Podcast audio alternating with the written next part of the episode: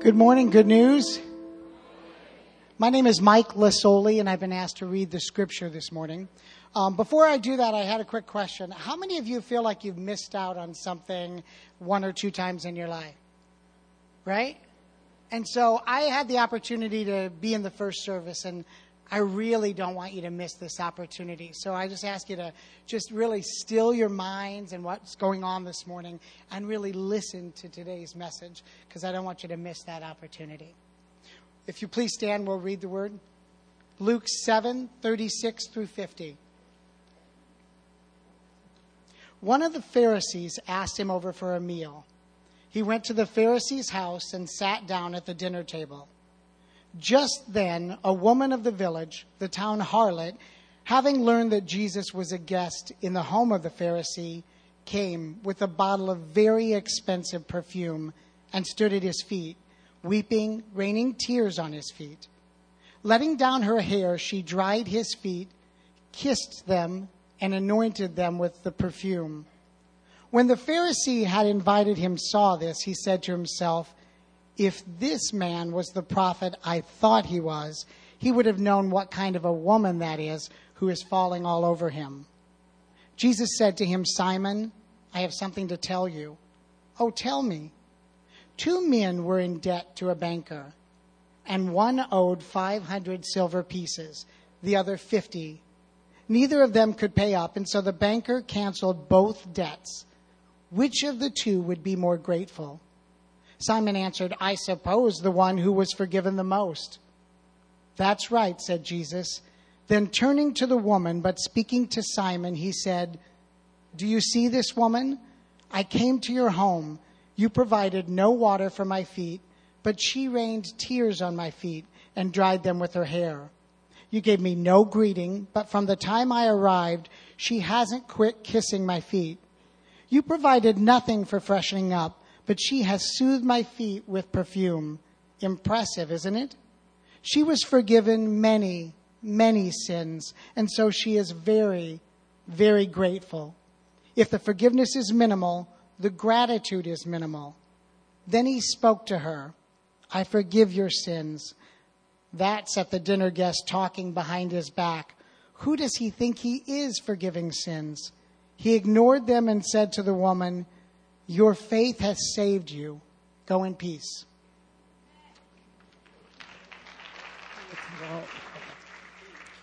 I'll pray real quick. God, we love you. God, help us. God, thank you. In Jesus' name, amen. Just to give you a little context, um, Mike is um, his daughter is Morgan. She sometimes leads worship. She leads the choir and she's also over all the worship training at the church. And his son-in-law is Drew, who is our student ministries pastor. So, and he serves on the welcome team. But I just thought you might be interested in making that connection real quick.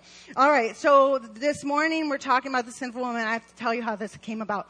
So the, so the, um, oh wait, going back one, I can tell you guys are fired up and I'm really glad about that. Um, but yeah, this, this, I don't know, a few weeks ago, the, the preaching team was like, hmm, we have a sermon about the sinful woman. Who could possibly be the most sinful of all women that can speak this message? And I got nominated, so here I am. and actually, I consider it such an honor and privilege to talk about the sinful woman. And I'm glad to do it this morning. Now, this passage that we read, um, you guys, if you've been around the church very long, have heard this message lots and lots of times, talking about the hair, the oil, washing the feet, gender roles. This passage is full of symbolism. It's full of theology. Pastor Raphael's preached about it. Um, Pastor Chris has preached about it, at least on a couple of occasions. So, um, I'm this morning, I'm not going to talk about that part, but I don't want you to think that I don't think that part matters. I'm just going to um, talk about this part kind of in um, the context of the true story that it is, because I think we all have true stories, and this is like such an amazing true story from the Bible that we can talk about this morning. But let's just to modernize the idea here a little bit. This would be the equivalent of, say, Billy Graham is in a hotel room suite with like a bunch of leaders that are trying to talk to him about stuff. You know, Billy Graham being representing Jesus in this story, and then there's like these really hardcore like theolo- theologians and people that know the Bible really well and write expository books about it and everything like that. And it's like John MacArthur and James Dobson and all these like hardcore guys. And then in in comes to this hotel suite this high um, dollar call girl. Okay? She just comes in without saying a word. Now, what would the initial response be about that situation? First of all, I would think that these guys would be worried about Billy Graham's reputation right? If you have this call girl coming into this hotel suite and and she's an, uh, obviously a prostitute, if um, if they don't deal with it or whatever, they, you know, Billy Graham's reputation could be crushed, and he could be on the next tabloid magazine and and that sort of thing. So when you think about it from a practical standpoint, it is a little tricky, you know, and it's easy to be like, oh, Jesus this, oh, the Pharisees this, or whatever. But in real life, you know, um, there's a lot of things that could be going on there, making this situation a little bit more complicated than it really than it really is. But we know for sure this is not Mary Magdalene. This is not the woman caught in adultery. We know that this is not the woman that anointed Jesus' head. Um, with oil. Uh, quick disclaimer. I am going to talk about uh, prostitutes and those types of things for a few minutes. So if you are concerned about your child being in the service, if you feel they're not um, old enough for that, just put earbuds in the, your phone you know, and then and then pick some app for them to use for about five minutes. All right. Um, so anyway, but let's just talk about prostitutes. You know, all prostitutes aren't equal. I know from this from personal experience. You know that there's high end. That was a joke, and I was concerned when nobody laughed.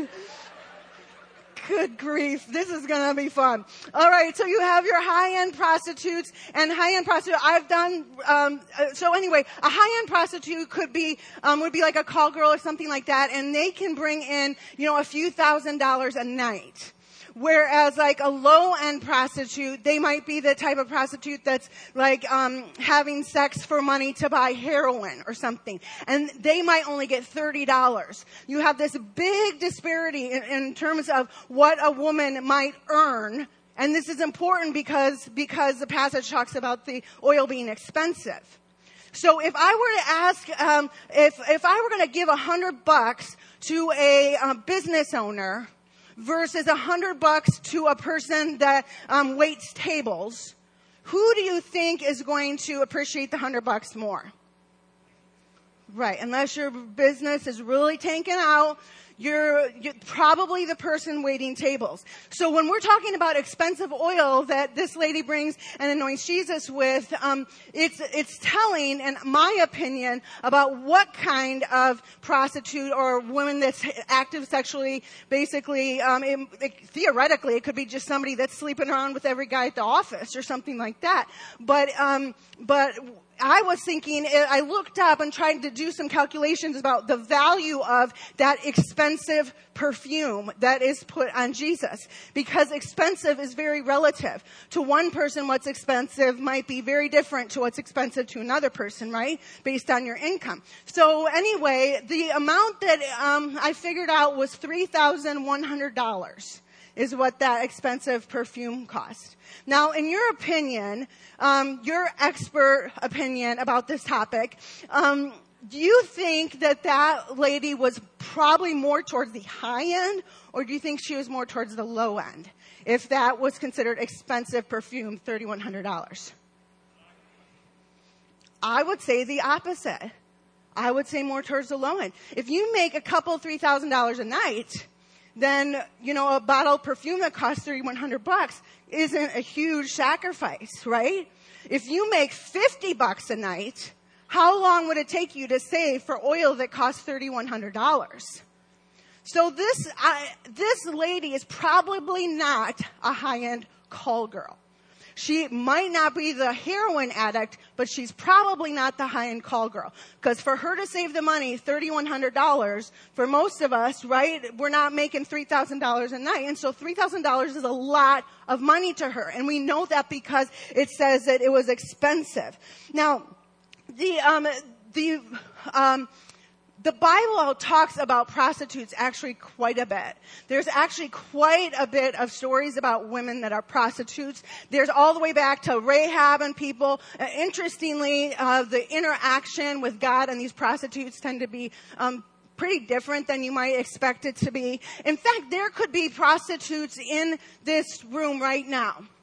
And but the, by the nature of the vocation, it's not like you're going to go out to your small group and say, yeah, I'm a high-end call girl and this is what I do and this is how much I make, right? It's a very private occupation. And you're not going to go to even your kids likely. You're not going to go to your kids and say, mom's job, that's what I want for you. You know, I want for my kids to get the most dollars per night of any girl in Omaha. You think that is what a mom says? No.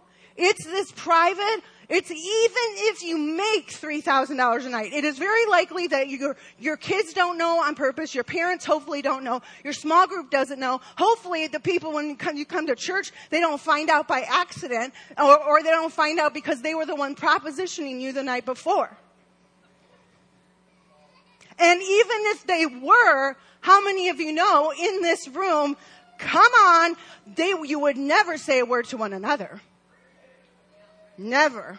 What are you going to go up when to the woman while you have your wife on your side and say, "Oh, you know, I think I saw you last night." No. That's not the nature of that vocation. There is a lot of, even if you make a lot of money, people don't respect you. They don't, they don't want to have your job. When they grow up someday, they don't say, oh, I sure hope I can have your job when I grow up. I sure hope my kids can have my job when she grows up. Right? So if you can put the first slide on. So how did she get the money? Jesus never defended the source of the money. She never defended the source of the money. And she never defended stopping by uninvited. Now this is important because this relates to who she is. So next slide, please. So the, so the, um, the woman in this story, her past and her present is that she has a sexualized life a large part of her reputation, how she earns her money, blah blah. Kind of like, kind of like a like a person that's a lawyer or a doctor. It's like that's part of their identity. You know, it's like who are they? Oh, they're the lawyer at the courthouse or something like that. This is the same way. Her vocation is her identity, and that identity is a bad identity, and it's an identity that you don't want. So here she is in the story, and it's going from her past that they explain. This is what she was like, and it goes into her present moment when she's walking in the hotel hotel suite with Billy Graham slash Jesus, and she has this authentic attempt at reaching out. And her past is what has driven this authentic attempt. If she hadn't been a prostitute, would she have had the same unction to, I'm gonna go and pour oil on Jesus' head? Her, her, uh, her history, her past, what she didn't want to be like, wanting to have forgiveness for this weight that she was carrying, that she felt guilty, humiliated, all this kind of stuff, drove her to the present moments in this story where she has uh, this authentic attempt at reaching out to Jesus, not knowing what the outcome will be, right? Not having any idea what's going to be going on. Now, so her past is embarrassing behavior right? And so she really doesn't have anything to lose when she steps into the meeting. She already has an embarrassing behavior in past and everybody knows it. So she really doesn't have anything to lose. In her past, it lowered he, her create, create, cre- credibility, so she has nothing to lose. She already has no credibility. Her past has facilitated her getting the cash to buy the over the top gift. Her past has facilitated her buying this in one way, shape, or form. Her past has given her probably a lot of experience with reading men. When women have been around men a lot in whatever setting, sometimes, I'm just telling you, men, women will tend to have this read on men. He's a jerk. He's a womanizer. You know, whatever. So, so her past, it's likely gave her the ability to read Jesus and say, I have a good feeling about this guy. I think he might be able to help me out. There's no sense of fear of any of the men in there, which is a whole nother point, right? Based on her occupation. She's not intimidated by those men. None of them. And she has this sixth sense of saying, I think that this guy might help me out. Now, and it's the same for us today, right? The, um, if you have slept around the office, it affects what you do, how you feel about yourself, and how other people feel about you. She had her past framed or her self-esteem framed and that pushed her to this present of having humility, authenticity, and wanting absolution for how she was feeling. And, and so she had this authentic attempt. Now, our past affects all of us. Every single person in here, your past affects you. Okay? Every single one of us. For example, when I was a kid, we had like a modest life, you know, my dad was an associate pastor, my mom didn't work. So we had this modest life, and so we only had one tube of toothpaste per household. One bathroom, one tube of toothpaste. None of this tube of toothpaste for everybody in the house kind of business. None of that extravagance. One tube of toothpaste for, for the entire household, right? And so I went to my friend's house this one time and she was like affluent. Her dad was like a businessman and he made a lot of money and stuff. And so I went to her house and I forgot my toothpaste and she goes, Oh, that's not a problem. And she goes to the hall closet and she opens it up and there's like a stack of toothpaste. And then right next to it is a stack of soap bars. And then there's a stack of towels that are all the same color and they're folded in the exact same way in a neat little stack. And she just like gave me a tube of toothpaste. It was like no big deal. Here, have a tube of toothpaste. I was like, wow, these people are rich, you know. And so anyway, when I grew up, you know, when I had our own family, I was like, all my kids are going to have their own tube of toothpaste you know. And I'm gonna have, I'm gonna save my dentist toothpaste and I'm gonna put them in a row like this. So if any guests come over and they forget their toothpaste, I can give them their own tube of toothpaste. You don't say, oh, you can borrow my toothpaste in the bathroom. None of that. You can have your own tube of toothpaste. Right? And, and then there's like, there like black beans, even in the pantry. We never had extra. No extra of anything. So we use black beans a lot, and now I like to have two to three cans of black beans in my pantry at all times. Because one never knows when one will need a can of black beans. And, and in fact, right before our vacation last week, we only had one can of black beans. I went to Walmart. I got two cans of black beans.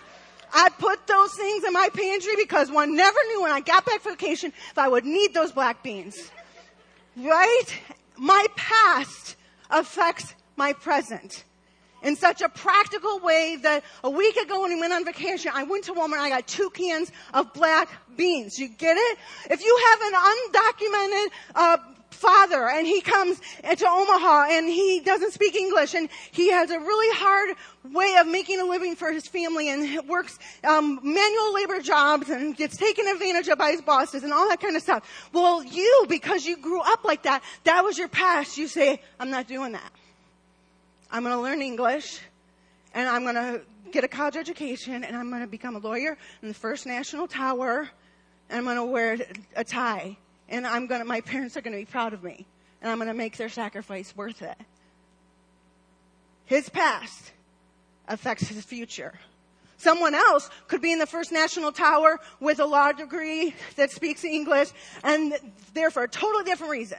But this guy's past affects his future and here he is today. How about if you, like, for example, if you grew up with alcoholic or addiction in your household and you, like, were always on the verge of eviction or something like that. And now you are like the opposite. You will, like, not spend any money at all because under, you know, come hell or high water, I am never getting evicted from an apartment or something like that. Or, um, if you, uh, if you have obesity in your family, you know, like all your family is overweight and obese, and then, um, and then you could have, that's your past and you have your present. You might have one or two responses. You might be like, everybody in my fa- family is obese, so I'm going to be obese and it's not worth it, you know, just arguing about it. Or you could say, I am not going to be overweight. And I've seen a woman like this where she, her family was obese and she was like obsessively exercising, whole foods, blah, blah, blah, because her past was affecting her presence. She, present. She did not want to be overweight. She had grown up in a family watching what obesity was like.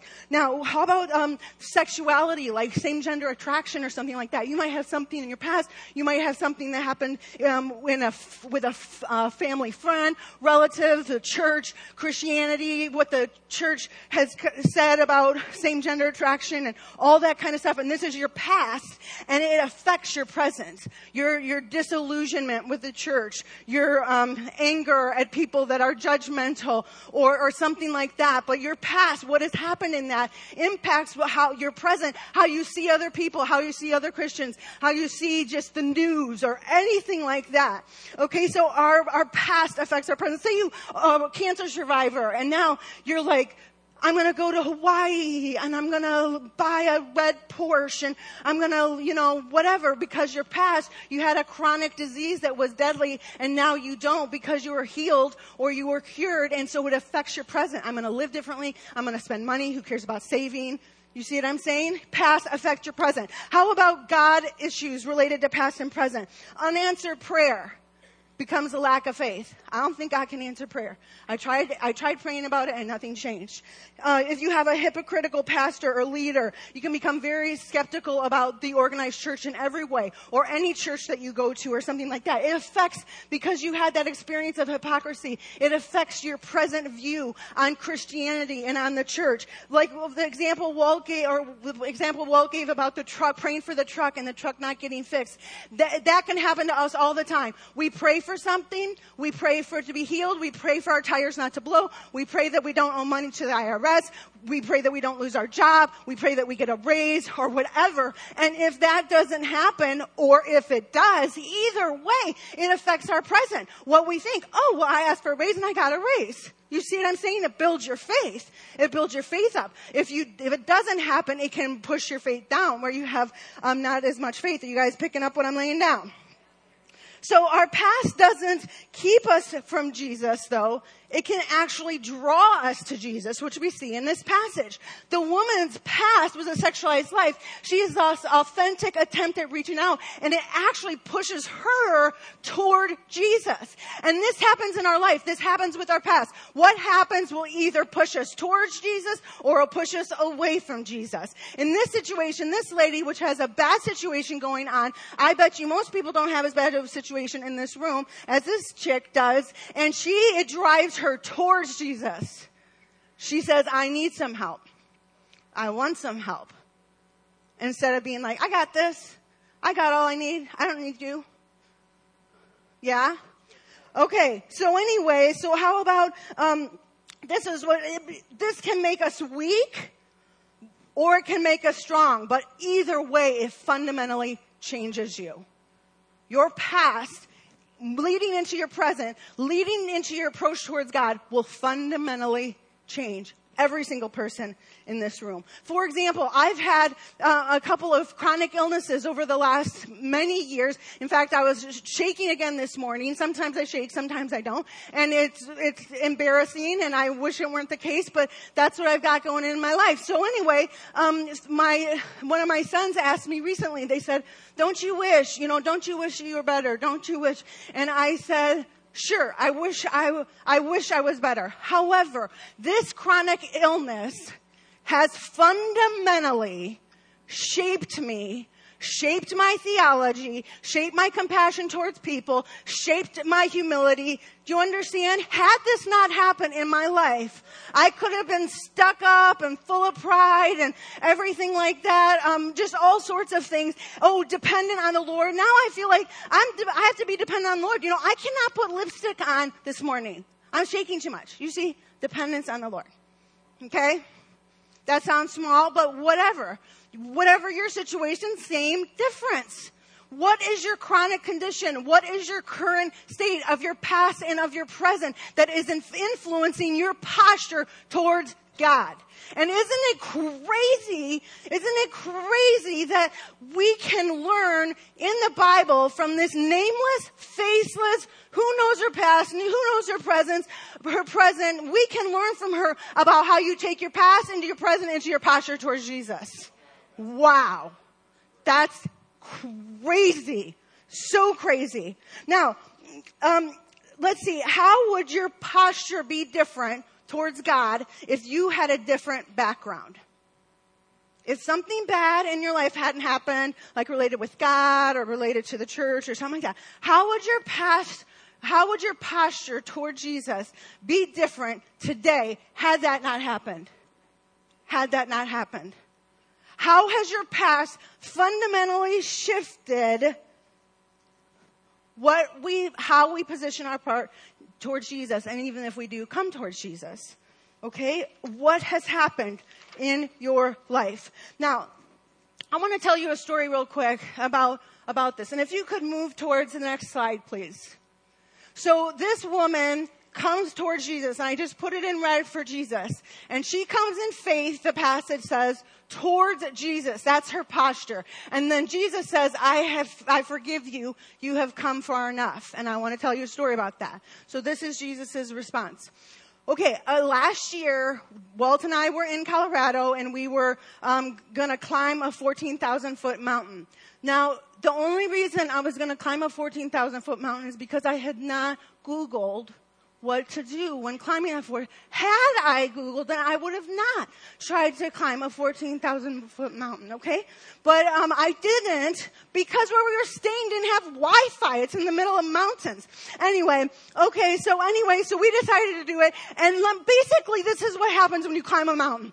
It's like you're on your bike and you're going up a steep hill on your bike for 10 hours. That is climbing a mountain. The whole way is uphill. Okay? The entire way. It's, it's really messed up. I don't understand. And I have the agility. I, my St. Bernard has more agility than I have. You know what I'm saying? I, I no agility whatsoever. And so after a few hours we're making progress, but I'm feeling worse. I'm feeling worse and worse. And I, my fingers start swelling. I feel real nauseous. Uh, I can't keep anything down, any fluids, any nuts or anything to give me some fuel or whatever. And so I can't keep anything down. I'm starting to have a headache. I'm starting to feel lightheaded, all this kind of stuff. And so, and so I'm feeling worse and worse. And we're not getting to the top yet. And I'm starting to feel wow, I don't know if I can make it, I don't make it. Then we transition. In mountains, there's like all these different transitions of terrain. It's basically from hard, harder, hardest, even worse, even worse, and so forth. And, and so anyway, um, so we're to the, there's no word to describe level, okay? And, and it's like all gray rocks. And it's like straight up. I mean, it's like basically you have to climb like this to get up. It's ridiculous. And, and so, and the, and the, um, rocks are kind of like, you know, falling down as you're, as you're going. It's like falling down and falling down. And I didn't realize until that moment that I'm afraid of heights, you know. And so I'm getting higher and higher and feeling worse and worse. And I'm like, I think I'm afraid of heights. I never realized it, you know, and I'm getting up. Well, it gets to the point where I don't think I can go any farther. And the thing about this mountain is you couldn't see the summit because the summit was kind of like this and like that. So you had to go over this little, this little hump and then you could see the summit. But from where I was, you know, you could not see the summit. So I had no sense of how far I had to go. And so it just felt like forever, forever, forever, you know, forever and even longer, you know, and so I get, I get to the point where I said to Walt, I don't think I can make it. I don't think I can do it anymore. And so Walt said, well, let, why don't you sit here and then I'll climb the rest of the way. I'll see how far it is. And if, if it's not too far, then I'll come down. Well, either way, I'll come down, but Well, it's like, I like it so much up here. I just, I think I'll stay here forever. I've got my CamelBak water. This was, okay. Anyway, um, so um, Walt goes to do this, and I I find this like, or Walt helps me find this like cleft in a rock, like the Old Testament, like David, you know, all those guys where they just like go in a cleft of the rock. Well, they exist, and I was in one, you know, and so I'm just in the fetal position in this cleft of the rock, and I'm just feeling horrible. I can't even drink water, which is really bad. So I get in the cleft, and Walt takes goes. I'm in this cleft, and even in the cleft, I am full of anxiety. I'm just like, I cannot wait to get down from this place. I cannot wait to get down from this place. I mean, that's all I could think about. And, um, what I was really is really spiritual and I was praying, you know, a lot about what he wanted to teach me at that time. No, I just wanted to get down. And so anyway, um, so anyway, after Walt's gone, this guy comes up, this guy comes up and he's like, decked out in all the appropriate hiking gear, you know? And he was probably in his like early 50s, late 40s, something like that. And he comes up to me and he says, are you okay? Which is really good hiking etiquette because here I am, a woman by myself in a cleft of a rock, you know, and he's in a fetal position and, and he's like, are you okay? And I said, oh, I'm not feeling well at all. I said, I'm up here with my husband. My husband's climbing to the summit to see. I explained the situation. And, and he said, okay. And he like just stayed there a little bit to make sure I was okay. And then he said to me, he said, he said, well, ma'am, do you realize that you just passed a sign a little ways back that said you've reached 14,000 feet? He said, he said, you haven't reached the summit but you've successfully climbed 14,000 feet. And, and Walt came down. I thought that was such a kind thing for him to say to me. You know, it was such a kind thing. And, um, and came down. He said it's about a hundred more yards to the, to the summit, but it's all the same terrain. And I said, I can't do it. I, I cannot do it. It's too far. And so he said, that's fine. And he, we started our descent off the mountain. I, I knew I couldn't make it. And coming back and, um, Googling or whatever, it's like I had all the symptoms basically of altitude sickness. I was like in really bad shape. I, I needed to get down, but I didn't know that at the time. But anyway, so I got back down and we, we got back down and I told Walt about this good Samaritan guy that had stopped to help me. And I thought of this story and I thought, this is what the woman did. She climbed to 14,000 feet. And then Jesus said, You've come far enough. I'll come the rest of the way. I forgive you. I forgive you. I think as Christians and as unbelievers both, what we've done is we've climbed and we've climbed and we've worked and we've tried our best and we've prayed our best and we make it just over 14,000 feet. And instead of feeling good about it, instead of realizing Jesus is going to meet me, He's going to forgive me, He's given me the grace, instead we think, I haven't gone far enough. I have to get to the summit for Jesus to love me. I have to get to the top for Jesus to love me and really to be really forgiven. In fact, I believe some of you are not, have not even committed your lives to Christ because you have only gotten to 14,000 feet and you think there's no way that Jesus could forgive you there. I'm not completely free of my sin. I have too bad of a past. I'm too poor. I'm too bitter. I'm too offended. I haven't forgiven enough. There's too much in the past. Not all of it is forgiven. I don't feel guilty enough. I don't try hard enough. And Jesus is saying, He's saying, You've come far enough. You've made it to 14,000 feet. You've expressed your faith. Now I forgive you. Now I forgive you if you've never been saved. Some people, I believe, are over 14,000 feet in the cleft of the rock and they've been there for 20 years, never realizing that Jesus is right there, right there, saying, You've come far enough. I forgive you. Your faith has made you well. The fact that you've gotten to 14,000 feet already demonstrates faith for the woman in the story, for the woman in the story, the fact that she walked through that door of the hotel suite represented faith. Had she not had faith, she never would have done that. Save her 3100 bucks. that was an expression of her faith. Many of us in here are making an expression of our faith all the time, an expression of our faith all the time, and they never realize that Jesus is receiving that expression and saying, I forgive you. I forgive you. I see your faith. I see your faith. Go to the last one, and then we're going to sing a song. Then what happens is at the end of the story, this is what Jesus says. Jesus says, Go in peace. He says, You've been forgiven of many, many sins, and you are very, very grateful. Now go in peace. And that's what Jesus is saying to you. You have been forgiven many, many sins, and you are very, very grateful to Jesus for forgiving those. Now go. Now go in peace. Go in peace. Take that burden off. You can climb back down the mountain. You've been forgiven. And you can go in peace. Can you stand, please? We're going to sing a song.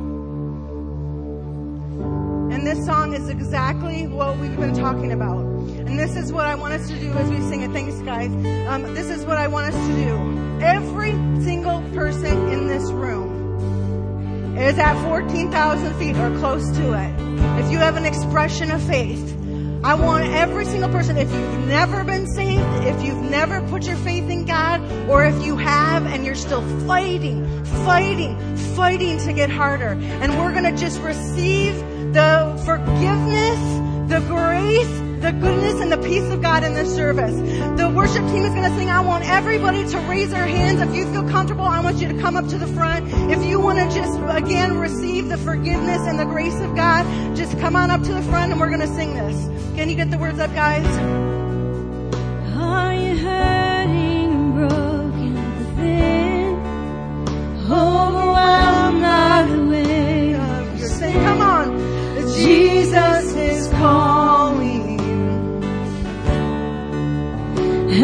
come to the end of yourself. Come on up if you feel comfortable. you thirst Re- receive God's grace and forgiveness? Jesus is calling. Sing it out. No, come to the altar. The Father's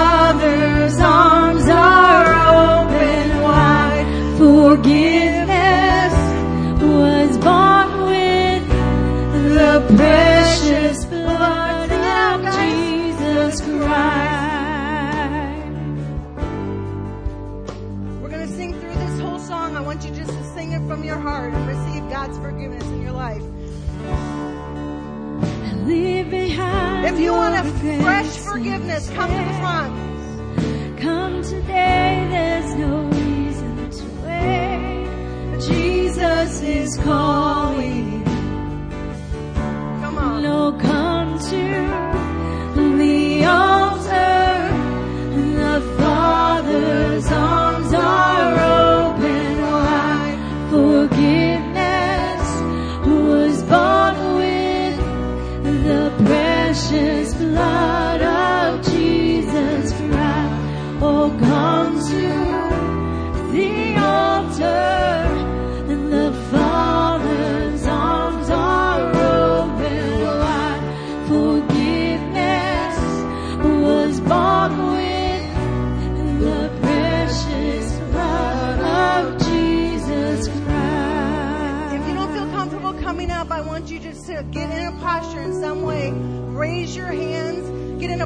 Like that woman did of kneeling or whatever, just asking, thanking God for the forgiveness of your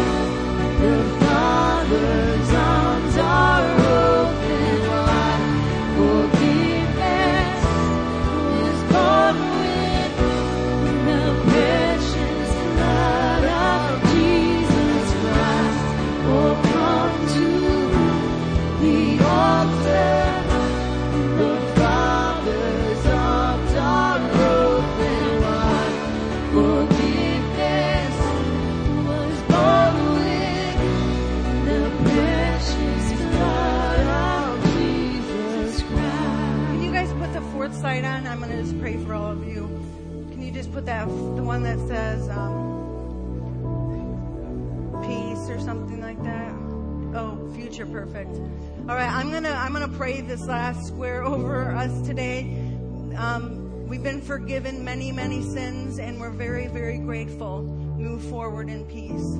If you've been forgiven of sins for the first time or for the millionth time, when we pray this, I want you just to thank God and be very very grateful and receive moving forward in peace.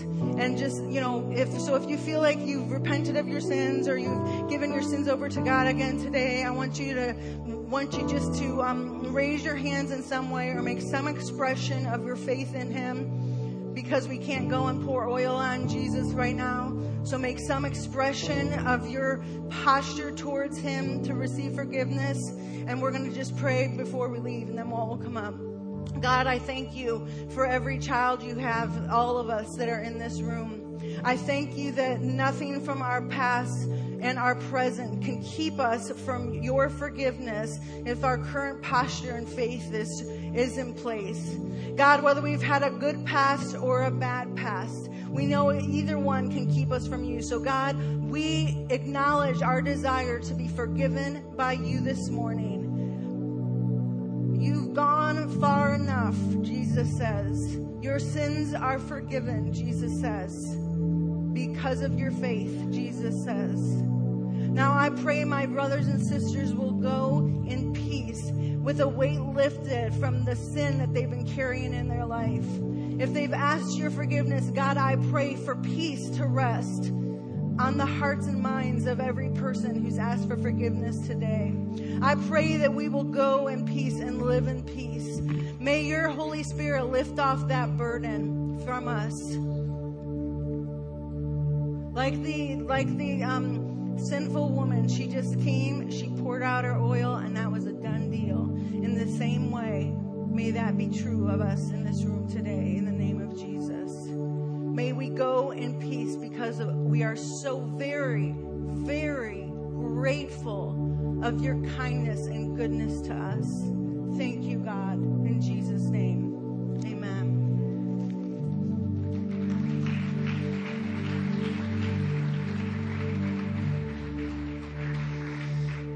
Thank God that our past doesn't have to push us from Jesus. It can actually draw us to Jesus. Uh, this woman must have known something about Jesus, enough to know that he was a safe guy to bring her past to. And um, man, I love that. Carrie, thank you for that message. Thank God for that message. Can we thank the Lord this morning?